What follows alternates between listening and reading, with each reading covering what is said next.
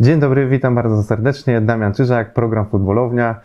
Jak to w zwyczaju, zawsze mówię, że moim gościem jest, ale to najczęściej ja jestem gościem u kogoś i dzisiaj jestem gościem prezesa Polskiego Związku Piłkarzy, Euzebiusza Smolarka. Witam Cię, Ebi. Dzień dobry. Dzień dobry. Właśnie witam, to Ty powinieneś mnie powitać, bo tak jak mówię, zazwyczaj to... Tak, no tutaj dłużej jesteś u nas, u mnie. No bardzo fajnie, bo już tak kilka razy rozmawialiśmy, nie mogliśmy się jakoś dogadać na czas i teraz to nam się udało. Właśnie, ale też się bardzo cieszę, że udało nam się spotkać, bo przyznam szczerze, tych wywiadów bardzo dużo z Tobą nie ma, więc tak sobie pomyślałem, że gdyby mi się udało pogadać ze mną, to byłoby coś miłego i sympatycznego. Dobra, zacznę może właśnie od tego, że jesteśmy w tym miejscu i też zacznę od Twojej roli obecnej, którą masz, bo powiem szczerze, że tak, PZPN jest bardzo znaną instytucją, nawet bym powiedział bardzo medialną. A Polski Związek Piłkarzy, tak mam wrażenie, że dla przeciętnego kibica, takiego widza niekoniecznie jest znany, nie jest tak medialny. I Ty objąłeś tą funkcję i powiedz mi, tak żebyś może przedstawił właśnie, jaka jest Twoja rola, jak to wygląda może od początku do końca, jeżeli jesteś w stanie to tak opowiedzieć krótko, bo może nie chodzi o godzinę, bo pewnie mógłbyś opowiadać godzinami. Nie, na pewno mogę dużo powiedzieć. Tak, żeby wiesz, wyjaśnić trochę widzom skąd ten Polski Związek Piłki Nożnej, bo on nie funkcjonuje od dzisiaj przecież. Nie, to już ponad 20 lat. To tak od początku mogę powiedzieć, że ja rozumiem, że kibice albo inni ludzie tego nie wiedzą, że jest Polski Związek Piłkarzy. Ale piłkarze wiedzą o tym, że my jesteśmy. I to jest dla nas najważniejsze. W mediach też jesteśmy, tylko wiadomo, nie jesteśmy PZPN. I nasza rola też jest, że dajemy, bronimy cały wizerunek piłkarza, pomagamy jak najlepiej z kontraktem albo jak ma jakiś problem w klubie, ale też szkolenie mamy, na wyjazdy, staramy się jak najwięcej, żeby do chłopaków wejść do szatni i o różnych tematów porozmawiać. Tak? To nie są tylko problemy, co piłkarze mają, ale do tego mogę powiedzieć, że piłkarze przecież mają też praw i to my robimy, żeby mieli jak najlepiej. Żeby było jak najwygodniej.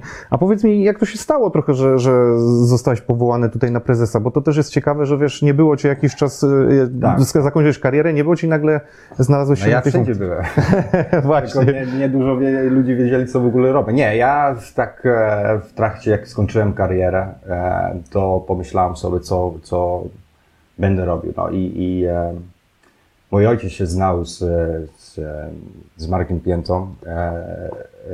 Marek Pięta właśnie od początku tą związek prowadził. I to tak było, że jak mój tata grał w Holandii, to miał jakiś mniejszy problem z kontraktem. No to już było 30 lat temu. Ale i wtedy mój tata zadzwonił do Marka Pięty, bo znali się bardzo dobrze, no tak, jasne. Grali razem. No i wtedy Polski Związek Piłkarzy zaczęło się tutaj też w Polsce. To już było w Holandii, tak? Bo tam też jest związek dla piłkarzy, inaczej się nazywa, ale prawie w każdym kraju jest jakiś związek dla piłkarzy.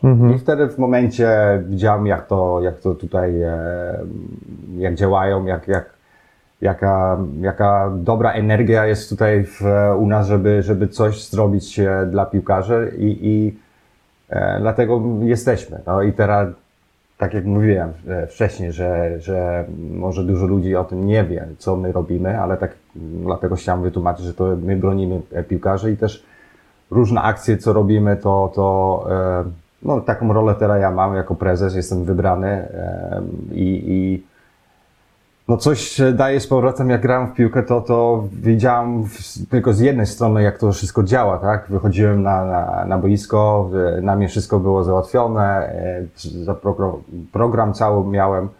No i teraz patrząc po drugiej stronie, jak to w ogóle jest, tak? Żeby były nowe przepisy albo żeby piłkarze mieli jakiś głos, no to myślę, że to jestem zadowolony z tego, co co robię i co tutaj jako drużyna robimy i działamy dalej. No bo chyba tak największym wyzwaniem dla Was była ta pandemia, no bo wtedy zaczęły się też dosyć duże te kontrasty, czy jakkolwiek te nieporozumienia z klubami, no bo wtedy kombinacje z kontraktami się pojawiały, prawda? Więc chyba, bo widziałem, że Wasza rola tam wtedy naprawdę mocno zadziałała. Tak, nasza rola normalnie jest, żeby chłopacy wiedzieli, że stoimy za nich i no takie różne kwestie były, tak? Nikt nie wiedział, jak to będzie, kiedy mecze będą zagrane. Byliśmy w kontakcie z Ekstraklasą, byliśmy z PZPN, no i co? I widzimy teraz, że coraz lepiej to jest i to są rozmowy, co mieliśmy z różnych, tak jak mówiłem, Ekstraklasa, PZPN. No i wtedy widać naszą siłę, tak? Bo dużo członków mamy i chłopacy też do nas dzwonili, pytali się, co mogą zrobić, co nie. No jak coś jest w kontrakcie, to ja uważam, że trzeba się do tego utrzymać, tak? Wiadomo, że COVID to dla wszystkich, tak? To nie tylko dla piłkarzów, jakieś dziwnie to było, ale my staraliśmy się, żeby tego jakoś najlepiej wyjść. Mhm. No tak troszeczkę od razu myślę o Twojej sytuacji, o Twojej karierze piłkarskiej i Ty naprawdę z kontraktami miałeś często i wiele do czynienia, więc tak. Myślę, bardzo dobrze to poznałeś. A powiedz mi jeszcze, patrząc na Wasze relacje z PZPN-em, właśnie z takimi instytucjami, zmienił się prezes obecnie. Tak. Czy w ogóle widzisz jakąkolwiek dla Ciebie różnicę, dla Ciebie, no dla Waszego związku, jak Wam się współpracowało z Bońkiem? Przyjechałem z Warszawy. Aha. Z prezesem akurat, no, 3 godziny temu rozmawiałem. Wpierw przez telefon już do niego zadzwoniłem, a litera tak u niego w biurze i dobra rozmowa była, tak? Jaka rozmowa, to jest zawsze tajemnica, tak jak szatni. Rozumiem. Ale myślę, że no zobaczymy, tak? Na razie to wpierw został prezesem i na pewno musi sobie też ułożyć wszystko, żeby było jak najlepiej dla niego i myślę, że dalsza rozmowa to będziemy mieli i życzę mu wszystkiego dobrego, żeby ta polska piłka była dalej tak jak teraz jest i może lepiej. Mhm. A ze Zbigniewem Bońkiem jak się układała relacja, bo no Zbigniew Boniek był specyficzną osobą i też o twardym zdaniu, więc tak jestem ciekawy. Ale ja to też jestem, tak? Ja, tak jak mówię, no przy tej pandemii to kilka razy się dzwoniliśmy, ja do niego dzwoniłem, on do mnie dzwonił. No i żeby z tego wyjść jak najlepiej, tak, dla piłkarza i kontrakty, co chłopacy mieli, ale no co, trudna sytuacja była, ale to już kiedyś to było, wyszedliśmy jakoś okej, tak, chłopacy tak dostali, co musieli dostać, tak jak jest w kontrakcie. No i patrzymy dalej, co teraz będzie. Mhm. Teraz przejdę troszeczkę do takich czasów wstecz, bo lubię też powspominać, bo to też są miłe kwestie. Chciałbym zapytać Ciebie też, patrząc z perspektywy Twojego wychowania piłkarskiego, no bo Ty mimo wszystko wychowałeś te swoje szlify piłkarskie, zbierałeś w Holandii. Jestem bardzo ciekawy, jak Ty to dzisiaj przez te kilka lat postrzegasz. Czy Tobie dało to przewagę taką piłkarską, mentalną, czy jakąkolwiek czułeś przewagę, że właśnie tam wychowałeś się? Nie wiem, ciężko mi to powiedzieć. Nie wiem, czy to tak jest, ale na pewno miałem dobre warunki do trenowania, do grania. To na pewno tak, ale widać, że teraz w Polsce, że coraz więcej jest takich obiektach, że dzieci mogą się pobawić, pograć w piłkę i to jest pozytywnie. Lepsze stadiony są i to naprawdę postęp jest, jak patrząc, ale nie wiem, czy to mi dało jakąś przewagę, że pojechałem do Niemiec, nie wiem. Przecież to teraz chłopacy to też dużo wyjeżdża. Czasami za wcześnie, ale tak jest, tak, takie życie. Ale nie wiem, czy to mentalnie mi też jakoś przygrywa. Wiem, tak. Ciężko pewnie Ci odpowiedzieć. Tak też próbuję gdybać, czy gdybyś zaczął trenować w Polsce, czy byś był tym samym piłkarzem? gdybyś trenował w jakimś klubie piłkarskim w Polsce? Myślę, że nie. Nie. Te czasy myślę, że nie. Właśnie, bo to też chyba była specyfika tamtych czasów, nie? Tak jak mówisz, wtedy nie było tylu możliwości, co jest dzisiaj w Polsce, tak, prawda? Tak, ja myślę, że w tym czasie na pewno nie. Szkolenie inaczej wyglądało niż jak teraz. Nawet PZPN inaczej wyglądał, tak? Jak tyle lat temu, no, jak zacząłem grać w piłkę, to miałem 5, no, oficjalnie 5,5. To się zameldowałem się do klubu, to ile lat już temu? 35 lat temu. Właśnie, bo ty później wróciłeś do Ekstraklasy do Polski i to było już wiele lat twojego grania za granicą. Mhm. Czy ty odczułeś takie jakieś wielkie zderzenie z rzeczywistością, że nie wiem, trafiłeś do klubu w Ekstraklasy i stwierdziłeś, kurczę, no minęło 15 lat na przykład, nie byłem w Polsce i nagle się okazuje, że my 15 lat temu już to robiliśmy. Nie, bo byłem w Polsce, jak grałem w reprezentacji, tak? To były treningi. No ale kluby to kluby, nie? Kluby to właśnie coś innego to było, bo my mieliśmy najlepsze warunki, można powiedzieć, tak? Ale no część widziałem, tylko w klubach to na pewno inaczej wyglądało. Nie wiem, jak było wcześniej, wiem... Tylko jak ja wtedy 2010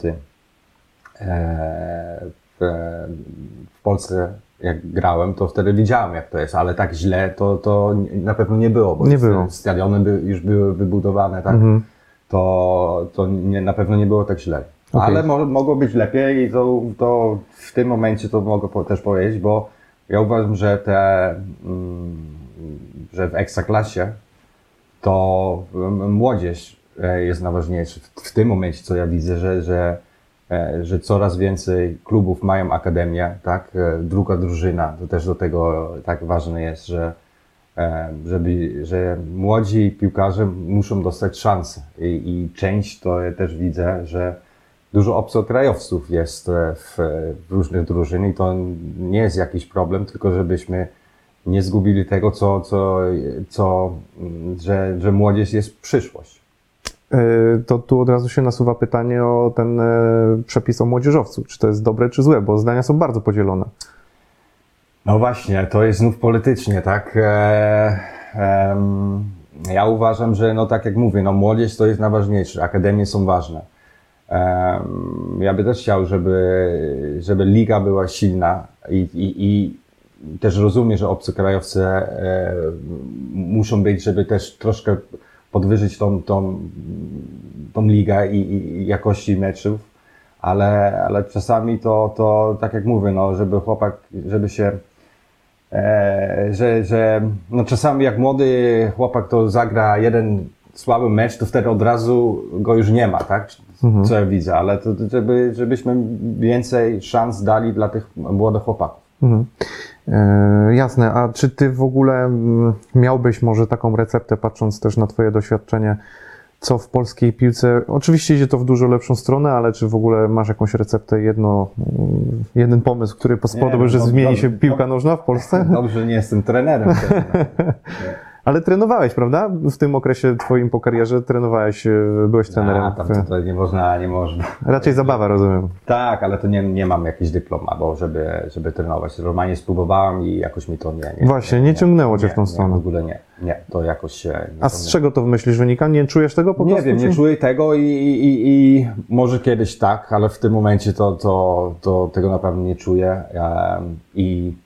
Wybrałem to, co teraz robię i to ale mnie to jest fajniejsza robota. Wiesz, jaki jest problem, że i trochę z twojego pokolenia i z tych wcześniejszych piłkarzy tak naprawdę mało kto poszedł w trenowania, nie? Że tego doświadczenia nie przekłada się później na, nie wiem, trenowanie nowych młodych zawodników, ci, którzy zdobyli tak dużo doświadczenia, no bo ty masz mnóstwo doświadczenia z piłkarskiego i teraz skąd oni mają czerpać to wszystko, nie?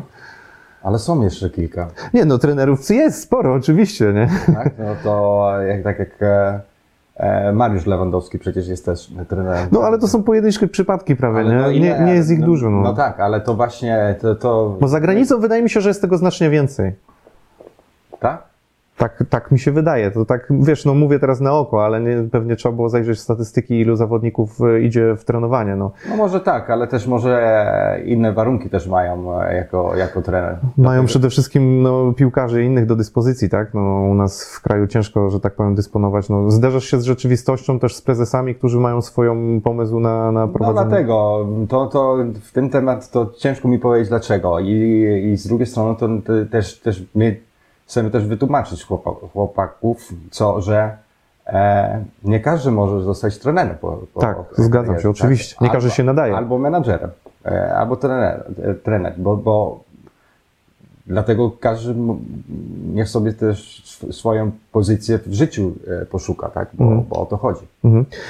My też dla chłopaków też mówimy, żeby się już teraz, jak mają 25, 26 lat, żeby się już szykowali na drugą karierę, bo to jest ważne. Jest jedna kariera jako piłkarz, tylko jak się albo się dostanie się kontuzję i zostaje chłopak bez niczego, to też nie jest fajnie i staramy się, żeby jak najwięcej tych chłopaków wiedzieli o tym, że kiedyś ta kariera się kończy. Mhm. W Holandii chyba cały czas od wielu lat to był taki przykład Holandii zawsze podawany o tej emeryturze, tak? Zbieranie pieniędzy na emeryturę. Staramy się to też zrobić, tak? Mhm. Tylko to nie tylko zależy od nas, tylko też od państwa, tak można powiedzieć. Od państwa, okej. Czyli jeszcze w to państwo jest trochę, powiedzmy, zamieszane. No tak, bo to w Holandii to właśnie też państwo za to akceptowały. Aha. To nie jest tak, że to jest emerytura, wiadomo, tak? Że to państwo musi stać za to. A powiedz mi, bo jeżeli patrzymy Polski Związek Piłkarzy, to od razu przychodzi mi do głowy, że musicie rozmawiać też z menadżerami, agentami. Przecież oni jakby nie macie z nimi do czynienia. Bo myślę, że za ich też... A dlaczego? Chodzi mi od strony tej finansowej, dbania o ich, że tak powiem, finanse i wszystkie rzeczy. Za piłkarzami stoją często agenci, którzy starają się, że tak powiem, wpływać na ich karierę. Ale my to właśnie nie mamy taką rolę jako agent, tak? My tylko... Nie w tym sensie, że wy macie załatwiać to, co agenci, tylko czy wy nie zderzacie się czasem na przykład z agentami piłkarzy, którzy mówią, nie, my tego nie chcemy, albo czy ten interes dla czasem niektórych agentów, wiesz, ten rynek bywa różny agentów, oni nie zawsze są przyjaźnie nastawieni, nie? No właśnie, tak, dlatego my też nie mówimy, kto naszą pomoc potrzebuje, tak? Żeby to było też jasne, dlatego nie jest coś takiego, że możemy to pokazać, komu my dajemy tą pomoc, tak? Bo nie jesteśmy po to, żeby to w mediach powiedzieć. Aha, okej. Że nie jest tak, że... Nie chwalicie się w ogóle po prostu... Nie, i też nie jestem, dlatego też piłkarze do nas dzwonią i wiedzą, że my nigdy tego nie powiemy w mediach, bo nas tylko to interesuje, że to jest naprawdę dyskretny Polski Związek Piłkarzy, to jest normalnie związek dla piłkarzy. I to nie musi być w mediach, kto naszą pomoc potrzebuje, bo czasami to nie jest warto i to też nie chcemy zrobić. Mhm. A to bardzo ciekawa uwaga.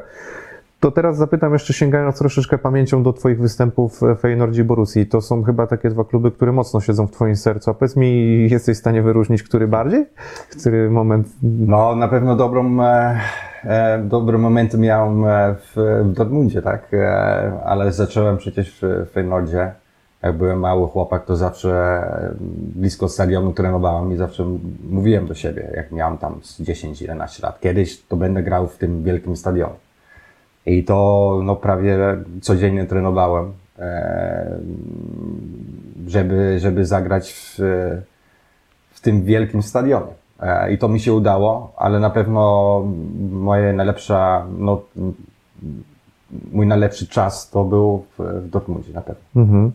Czyli tak jak zakładasz koszulkę, to jak gdyby te dwie drużyny grały razem, to czyją koszulkę i znowu? Ciężko. Nie, myślę, że...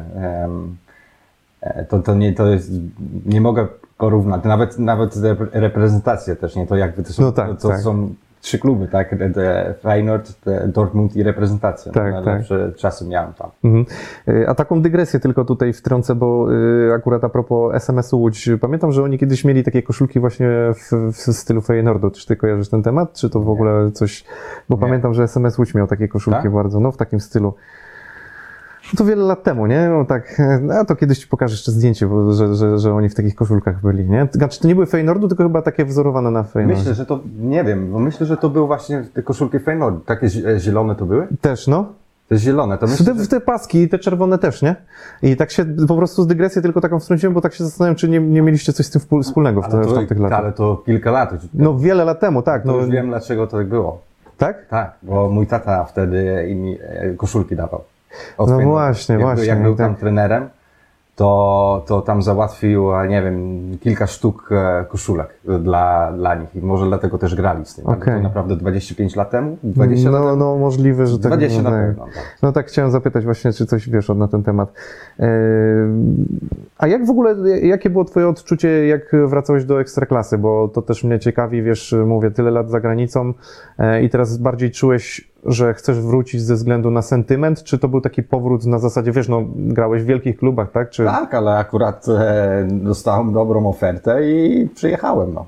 Okej, nie było z tym jakiegoś po prostu dla ciebie problemu, że o, do Polski wracam, że tam jest taki poziom, powiedzmy, niższy? Nie, no dlaczego? No, do Polski wróciłem wtedy, no raczej nie wróciłem, tylko chciałem zobaczyć, jak to jest. Już na koniec mojej kariery to już było. Z ciekawości normalnie. A poziom cię zaskoczył? Poziom. No w takim... W klubie byłem właśnie, co mogliśmy zrobić lepiej, ale jeszcze nie widziałem, jeszcze też nie pomyślałem, jak podpisuję kontrakt, że że będę miał 5 trenerów w jednym sezonie. To naprawdę, jak podpisałem kontrakt, jaki słyszałem, przecież Bakero był jako trener, tak? Grał w Barcelonie, to już wiedział, o co chodzi. Myślę, że 3 mecze wygraliśmy, 1 remis i już go nie było.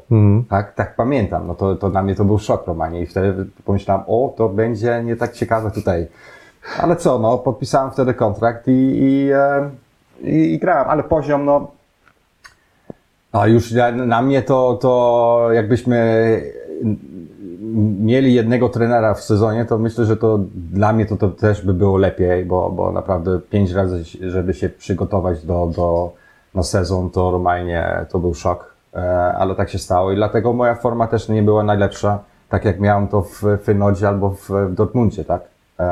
Ale tak się stało, no i poziom, no, to na pewno nie jest Bundesliga, tak? Ale no to też widać przecież no, że ten poziom no, nie jest słaby, ale mógł być lepszy. No. No, wiem, że nie chcesz obrazić kolegów, delikatnie starasz się powiedzieć, ale tak sama dyskusja to jest też w Holandii, tak? Rozumiem. Bo w Holandii też tak mówią, że ten Eredivisie to jest słaby, tak jak mówią Mickey Mouse klub, tak? Że tam tylko grają, ale to myślę, że to porównanie w Anglii albo w Hiszpanii, albo w Włoch, no to albo Francji, no to przecież to nie, no tu nie ma co porównywać, no. Zresztą... Też nie jestem ekspertem, tak? Bo też w telewizji nie jestem jako ekspert, bo mam swoją opinię, ale to nigdy nie powiem, że jeśli chłopacy to grają jak najlepiej, te warunki co mają, jest lepiej niż było. Okej. To jeszcze dopytam, bo tutaj zahaczyłeś o temat bycia ekspertem, ale jeszcze zaraz wrócę do Polonii, ale tu tą dygresję jeszcze od razu też pociągnę. Rozumiem, że też, nie wiem, czy cię nie interesowało do końca bycie ekspertem na przykład w telewizji. Czy dostawałeś takie propozycje w ogóle? No to kilka razy dzwonili do mnie, tak. I odmówiłeś, rozumiem. Mhm. Ponieważ? Bo tak jak mówię, nie jestem ekspertem. No. Okej. Bo ty słynąłeś też z tego, że potrafiłeś powiedzieć prosto z mostu i dosadnie, co ci się nie podoba. To tutaj robię w pracy, tak? Okay. Jak staram się, tak jak mówię, dla chłopaków i nie jestem tak, nie jestem trenerem, tak? Nie można być ekspertem, jak dziennikarz zadzwoni i spyta się o opinię, co w reprezentacji jest, to powiem, tak? Ale nigdy nie będę atakował chłopaków, czy dobrze grają, czy źle grają, tak. Faktycznie, no, twoja rola mogłaby teraz się trochę kłócić, nie? Tak, ale to wcześniej to też tak nie byłem przecież w telewizji, że jakiś ekspert, to niech inni to robią, tak? No lepiej to mówią niż ja, nie będę w telewizji. Czuję trochę w twoim głosie taki przekąs na zasadzie, że nie ze wszystkimi opiniami swoich kolegów się możesz zgadzać. Tak, ale to zawsze to jest przecież. To jest właśnie piłka nożna, że można dyskutować, czy ktoś ma rację. Myślę, że to nie do końca. Jak ktoś myśli, że ma rację, to mówi co chce i tak jest. Ja to unikam takiej sytuacji normalnie. Jak coś widzę, albo coś mi się nie podoba, to powiem. Mhm. A w ogóle skąd taki twój charakter się wziął? Zawsze taki byłeś, że potrafiłeś tak właśnie mocno wyrażać swoje zdanie? Czy w którymś momencie tak zaczęło to? Nie, no to ci powiem tak, że czasami to ludzie, co mnie znają, to wiedzą, co robię, kim ja jestem, ale część to może ludzie tego nie rozumią, że jako piłkarz to jest w ogóle inna kariera miałem. Niełatwą, ale też nie słabą. Dużo widziałem, dużo się nauczyłem. Byłem w Hiszpanii, w Grecji, w Anglii, w Holandii, w Polsce, w Katar. To naprawdę dużo widziałem i dlatego mam swoje danie, jak ten świat widziałem w ogóle jako piłkarz. To nie jest tak. Na pewno nie źle, tylko są różne sytuacje, co mogą być lepiej. Mhm. No bo mówi się, że podróże kształtują. U ciebie tych podróży było dosyć dużo. Strasznie dużo, tak. I powiedz mi, czy ten etap już po Borussii w zasadzie, jeszcze w Racingu było całkiem nieźle, ale później chyba już tak nie układało się, jak oczekiwałeś. Tak, to ciebie ukształtowało mocno, jakby rozumiem, że tą część jesteś z niej niezadowolony. Co czujesz w związku z tym? Jestem bardzo zadowolony z tego, że się wtedy dużo nauczyłem, bo wcześniej to jak grałem w Feyenoordzie, to w ogóle wszystko było fajnie. To w ogóle się nie martwiłem o jakieś prywatne rzeczy, albo tak samo jak w Dortmundzie.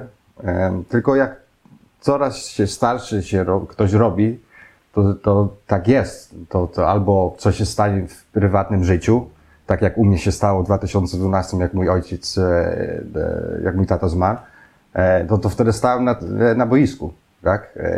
Miałem normalnie trening, trener przychodzi do mnie i mówi do mnie, chodź Ebi do pokoju. Ja myślałem, kurde, no może jakiś nowy kontrakt dostanę, albo coś takiego, albo coś zrobiłem, albo nie wiem. I wtedy mi to powiedział, tak? To wtedy jak mogłem jeszcze w 2012 jeszcze normalnie zagrać w piłkę? No to już wiedziałem, że to już jakiś koniec jest. I wcześniej, no to różnie, jakaś decyzja, może za wcześnie poszłem do Hiszpanii, nie wiedziałem, że tak będzie tam, ale dobry czas był, tylko musiałem się dużo nauczyć. Jak prezes przyszedł do mnie po miesiącu i mówi, czy już rozmawiam po hiszpańsku, tak? Powiem, nie, no. Nawet nie wiem, co powiedziałem. Powiem, okej, to widzimy się za tydzień. Później znów takie pytanie, czy już rozmawiam, bo tam prawie nikt nie rozmawia po angielsku w Santander. Jakby to wiedział, to by może inaczej by było, tak? Chłopacy w szatni to też kontakt miałem tak sobie, nie tak jak w Niemczech, jak mówiłem po niemiecku, to dla mnie to łatwiej było, tak? Ale no może ale też fajny czas miałem w Santander, tak. 5. miejsce, 34 mecze zagrałem w sezonie. To było dobrze, tylko na pewno nie tyle bramek, co strzeliłem w Dortmundzie, dlatego widziałem, przecież to jak graliśmy przeciwko Barcelona albo Real Madrid, to tak łatwo to, żeby strzelić, to nie jest tak. Nie, myślę, że to jest w ogóle super wyczyn, że możesz... Dlatego tak się też moja kariera, tak się nauczyłem rzeczy, tak? Że to nie wszystko tak łatwo jest, jak każdy myśli, bo są różne powody, że idzie lepiej albo idzie gorzej. Ale to wejście w Racingu miałeś bardzo mocne. Co w ogóle pomyślałeś wtedy, jak dostałeś czerwoną? Nagle mówisz pierwszy mecz i robię coś takiego. I co pomyślałeś w ogóle? Nie wiedziałem. Chciałem się pokazać. Chciałem to zrobić, co w Dortmundzie, że zawsze... Jeszcze z Barceloną. Jeszcze z Barceloną, który pierwszy mecz, to chciałem się pokazać. To był faul i czerwona kartka. Jeden mecz tylko dostałem za to, bo to moja pierwsza czerwona kartka była, ale... tak chciałem się pokazać i dobrze, że jeszcze remis był, bo jakby przegrany mecz był, to wtedy by od razu, ale tak się stało. Jasne. A powiedz mi, bo teraz jakby wspomniałeś o śmierci swojego ojca, bo tak trochę to odbieram, że śmierć twojego ojca spowodowała, że wpłynęła mocno na ten rozwój twojej kariery, może nie rozwój, albo troszeczkę ją wyhamowała, tak? Dobrze to mogę rozumieć? Tak, już tak, nie wiem dlaczego, ale... Straciłeś trochę taką motywację... No tak, taki ucz, nie wiem, no, 2012 to było i chciałem jeszcze na Euro pograć, dlatego może też wróciłem z Katar do Holandii, żeby się w Holandii pokazać, żeby jeszcze miał jakąś szansę, żeby na Euro pojechać, no bo tam nie zawsze tak... Nie zawsze trzeba dobrze zagrać w klubie, ale czasami się dobrze gra w reprezentacji. Myślę, że ja to też pokazałem, że w klubie czasami, tak jak w Hiszpanii, tak, miałem, każdy mówi, że tam, albo każdy, no tam zagrałem, tylko strzeliłem 5 bramek. A jak pamiętam, jak z Portugalią graliśmy, to wróciłem do szatni, do Santander i się chłopacy pytali, tak, jaki wynik. Powiedziałem, o, wygraliśmy, z kim? Z Portugalią. O. A ile bramek? No, 2 bramki strzeliłem. Okej. Okay. A słuchaj, w niedzielę albo w sobotę znów następny mecz. To dla nich to w ogóle, wiesz, nikim tak specjalnie to dla nich to nie było. Mm. No tak, zrozumiałe. No, ja myślę, że akurat nazwisko Smolarek w ogóle w tej reprezentacji mocno się zasłużyło i trzeba przyznać, że akurat czy ty, powiedzmy, miałeś lepszy okres klubowy, czy nie miałeś, to zawsze w tej reprezentacji faktycznie dawałeś 100%. Właśnie o to mi też chodzi, tak, że w reprezentacji, i szkoda wtedy, no, starałem się naprawdę, żeby zagrać na Euro 2012, ale to tak się stało i szkoda. Masz do tej pory za złe trenerowi Smudzie, że się nie dogadaliście w tej kwestii, albo nie czuł swojej obecności? Że jakby nie chcę powiedzieć tak do końca, w innych krajach, co widziałem, że wtedy trenerzy jeżdżą po Europie i rozmawiałem z piłkarzem, tak? Myślę, że już coś, nie byłem młodym piłkarzem, co tylko 10 meczów zagrał, tak? Że albo tylko 3-4 bramki strzelił, ale teraz już zagrałem ponad więcej niż 40 meczów i z 20 bramek strzeliłem. I ważnych bramek też. To wtedy ja uważam, że wtedy trener albo mógł do mnie zadzwonić i wytłumaczyć mi, albo powiedzieć, co mogłeś zrobić lepiej, żeby wrócić do reprezentacji. Ale już miał swój plan i to każdy trener robi co chce, ale myślę, że już byłem przecież, już tych meczów kilka zagrałem, tak? Chciałem jeszcze się pokazać w reprezentacji, ale nie dostałem szans i to nie było w powodu, że w klubie źle grałem, tylko myślę, że Smuda mnie nie lubi. Mhm. A powiedz mi... Kibice tak, ale... No tak, kibice niestety nie wybierają. No tak, szkoda. A nie. Powiedz mi tylko, czy ty spotkałeś jeszcze... No bo trzeba przyznać, że Franciszek Smuda miał swoje specyficzne sposoby, swój specyficzny charakter. Czy spotkałeś jeszcze w ogóle podobnego trenera, albo nie wiem... Podobnego trenera? Nie, tylko jeszcze pamiętam, że... Nie chcę powiedzieć gorszego, bo nie mam to na myśli, tylko takiego po prostu... Nie, Smudę jeszcze spotkałem go jeszcze raz na Widzewie. Byłem, ile to, 4 lata temu i tam, nie wiem, on był trenerem tam, tak? Był też, no. Tak, był trenerem, ale byłem wtedy, miałem spotkanie z prezesem z Widzewa i on był w pokoju i wtedy mówi, o, taki wspaniały piłkarz, nie, no to muszę ci rękę dać, no muszę ci rękę. A mój, tak, taki wspaniały piłkarz, ale na Euro mnie nie wziąłeś. No, Ebi, wiesz, no kawy kiedyś wypiłem. Tak, ale to już powiedziałem, za późno już jest na kawę. No kurczę. Tak go wtedy widziałem, no co, no mogłem tak powiedzieć i tak, mnie wspaniały piłkarz, ale mnie nie wziął na Euro. No to szkoda. Ale właśnie spotkałeś jeszcze w swojej karierze takiego specyficznego trenera? Był ktoś taki, kto ci zapadł w pamięć, bo pewnie Smuda zapadł jednak, nie? Tak, to był trener Atemos, Holender, co był w Grecji. Ja grałem w Grecji, takiego trenera też jeszcze nikt nie widziałem. A co czym słynął? No tak. Każdy się też o nim się śmieje w Holandii, jak on w ogóle rozmawia i ten, ale... No nie mogę do końca wytłumaczyć dlaczego, ale to... Okej, był specyficzny bardzo. Był, jakieś dziwne rzeczy na treningu robił i no naprawdę... nie wiem, no nie, Smuda miał też swoje metody do trenowania, dlatego nie jestem trenerem, tylko co ja widziałem jako piłkarz, jak grałem w Niemczech, w Holandii i wtedy byłem w reprezentacji, jak Smuda mnie wziął do 2 razy albo coś takiego, no to mi nie pasowało, no, te treningi, co on robi. Jasne. A powiedz mi teraz, patrząc przez pryzmat reprezentacji, będąc przy reprezentacji, bo pytałem Ciebie o wspomnienia takie najlepsze, to co zapamiętałaś, jeżeli chodzi o te kluby, ale co z reprezentacją, bo tych wspomnień też masz bardzo dużo i czy któreś z nich możesz wyróżnić, no bo kibice tak naprawdę chyba mocno z sercem cały czas przypominają te bramki z Portugalią, ale też hat-trick, czy jakkolwiek, nie wiem, co dla Ciebie było takie ważne w reprezentacji, które momenty? Bo wielkie turnieje, musimy sobie od razu podkreślić, opowiadałeś o tym wiele razy, ale tak mnie ciekawie, co ty wyróżniasz. Byliśmy i wyjechaliśmy. No. No. Zagraliśmy mecz, no to szkoda było. No, ale patrz, przy eliminacjach za każdym razem przynosiliście mnóstwo radości reprezentacji, nie? Tak, no to się zmiany zrobiły. No. To jest co do końca, jak Leo Beenaker, że wtedy na Euro Romanie inne, no nie była ta sama drużyna, co grała wcześniej. Mhm. A który ten moment dla Ciebie był taki najważniejszy w reprezentacji? Masz taki?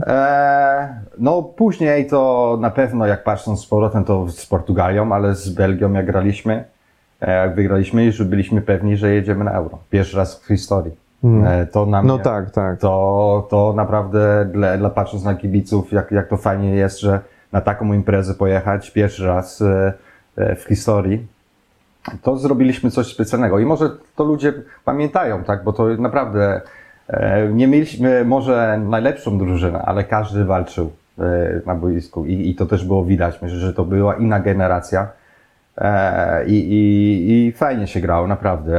Każdy wiedział, co mamy robić, co musimy zrobić, no szkoda, że to nam później nie wyszło, tak. Mhm.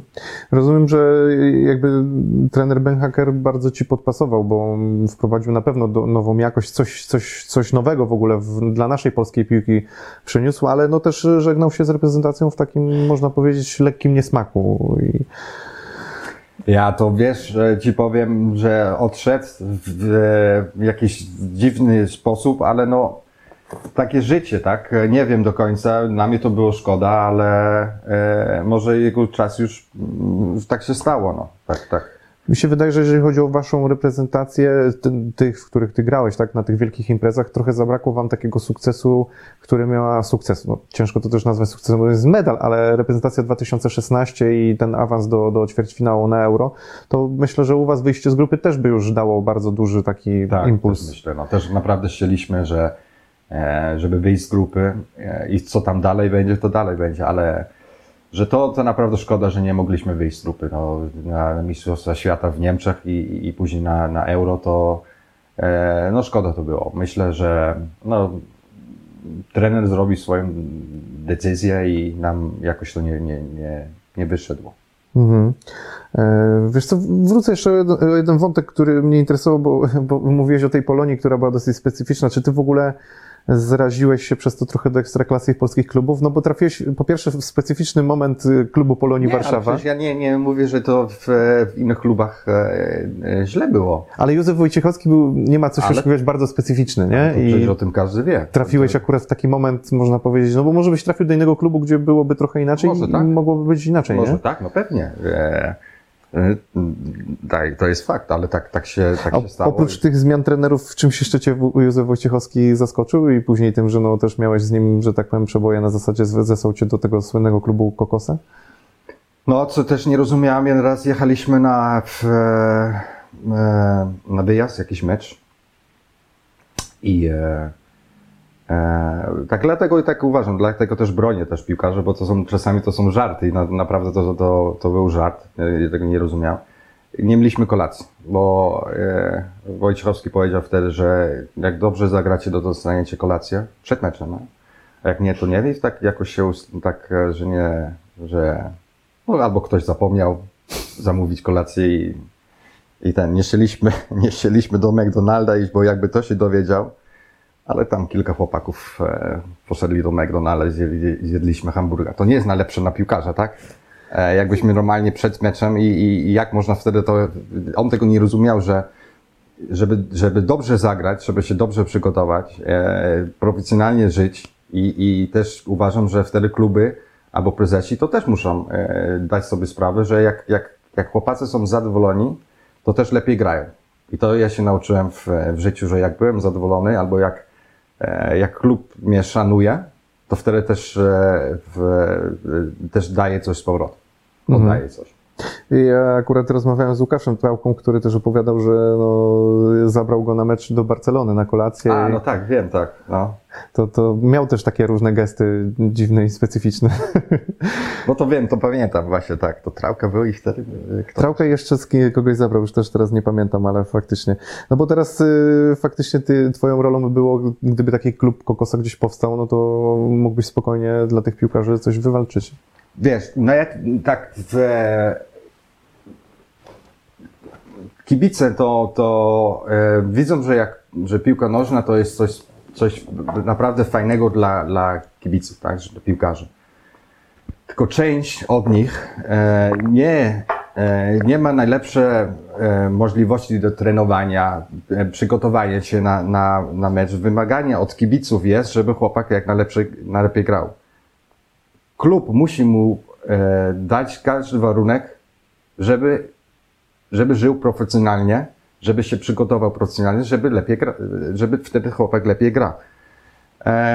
A jak patrząc na takie problemy jak klub Kokosa i to może to śmieszne jest w mediach, w gazecie, tylko nie można zapomnieć, taki chłopak, co go trener odrzucił do takiego znanego klub Kokosa, to naprawdę już jest niefajny dla chłopaka. Z powodu, czasami nie wiadomo dlaczego, bo tak może prezes chce, żeby mu obniżyć jakiś kontrakt albo coś innego, ale dla takiego chłopaka to naprawdę nie jest ciekawa sytuacja, bo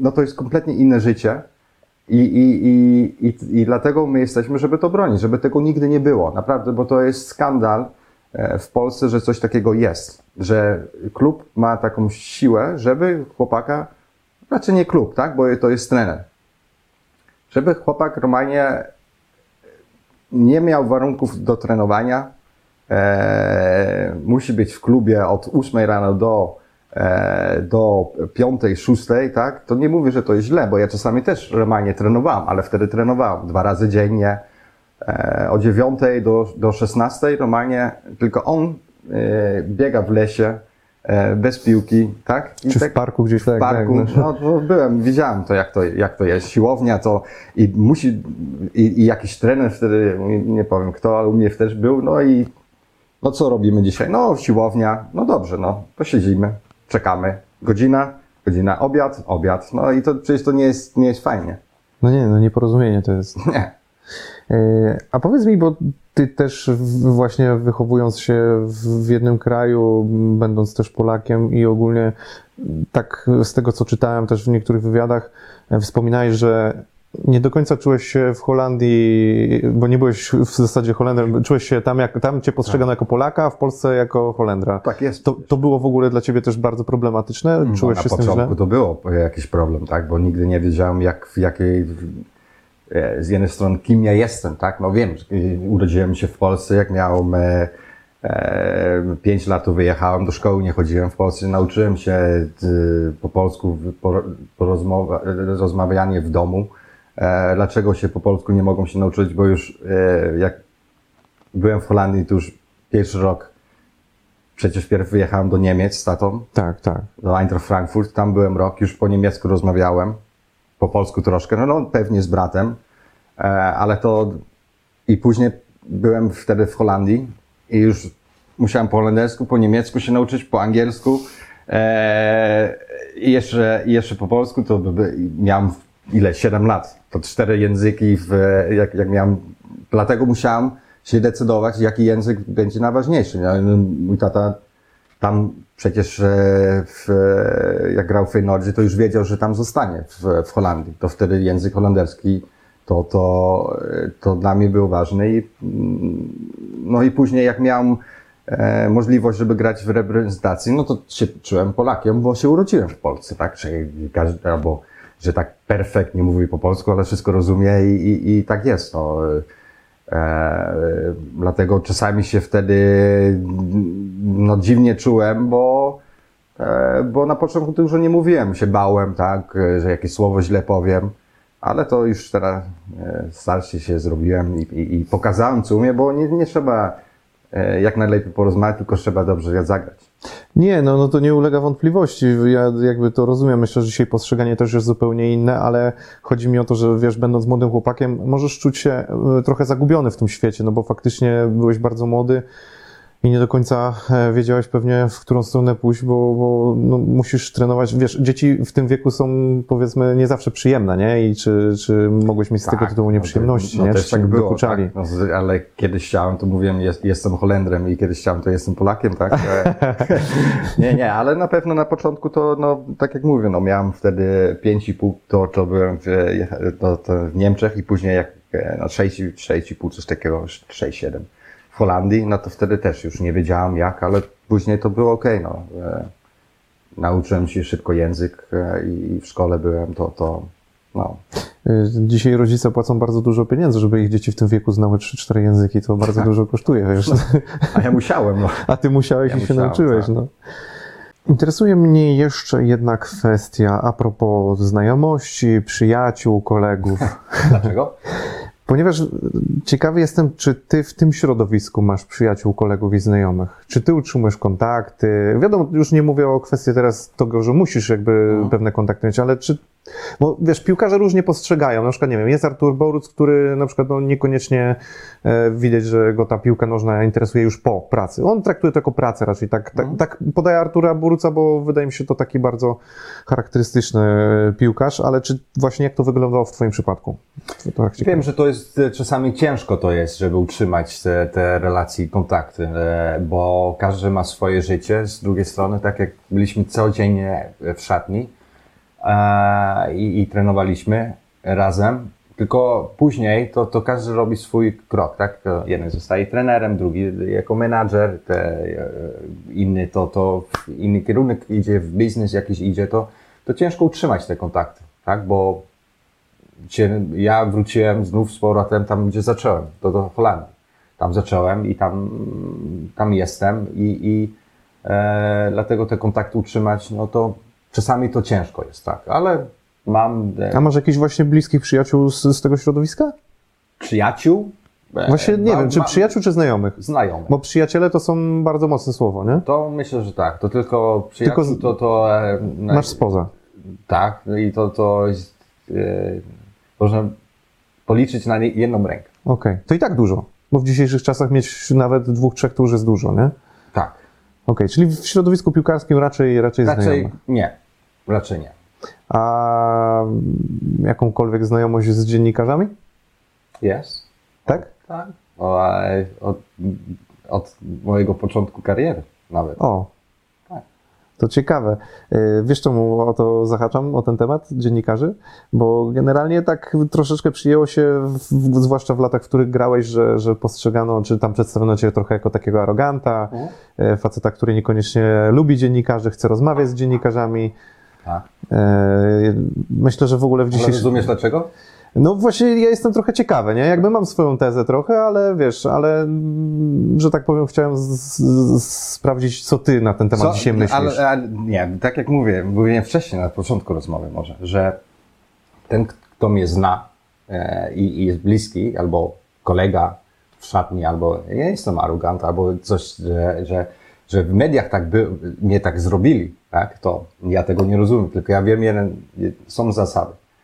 Jak ktoś się ze mną umówi, to wtedy mam czas. A jak ktoś sobie przyjeżdża i mówi, że jest dziennikarzem i chce mieć wywiad, to wtedy nie zawsze jako piłkarz mam czas, bo niechętnie rozmawiałem i to się też nauczyłem w Holandii i w Dortmundzie, bo to normalnie w Dortmundzie tak było, że teraz czasy się zmienili, tak, że dziennikarze nie mają taki dostęp do każdego, no. Bo wcześniej to naprawdę inaczej to wyglądało.